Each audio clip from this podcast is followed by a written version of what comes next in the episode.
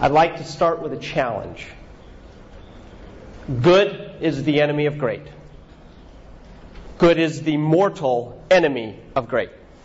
And if you think about it, it's one of the main reasons why we have so few things that become truly great.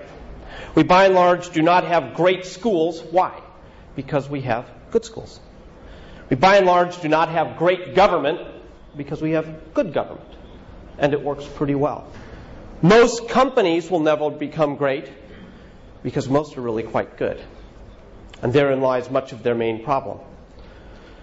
And the truth be told, in this great society of abundance that is the modern world, that most people will wake up at the end of their lives and need to look back and accept the horrifying truth that they did not have a great life because it is oh so easy to settle for a good life.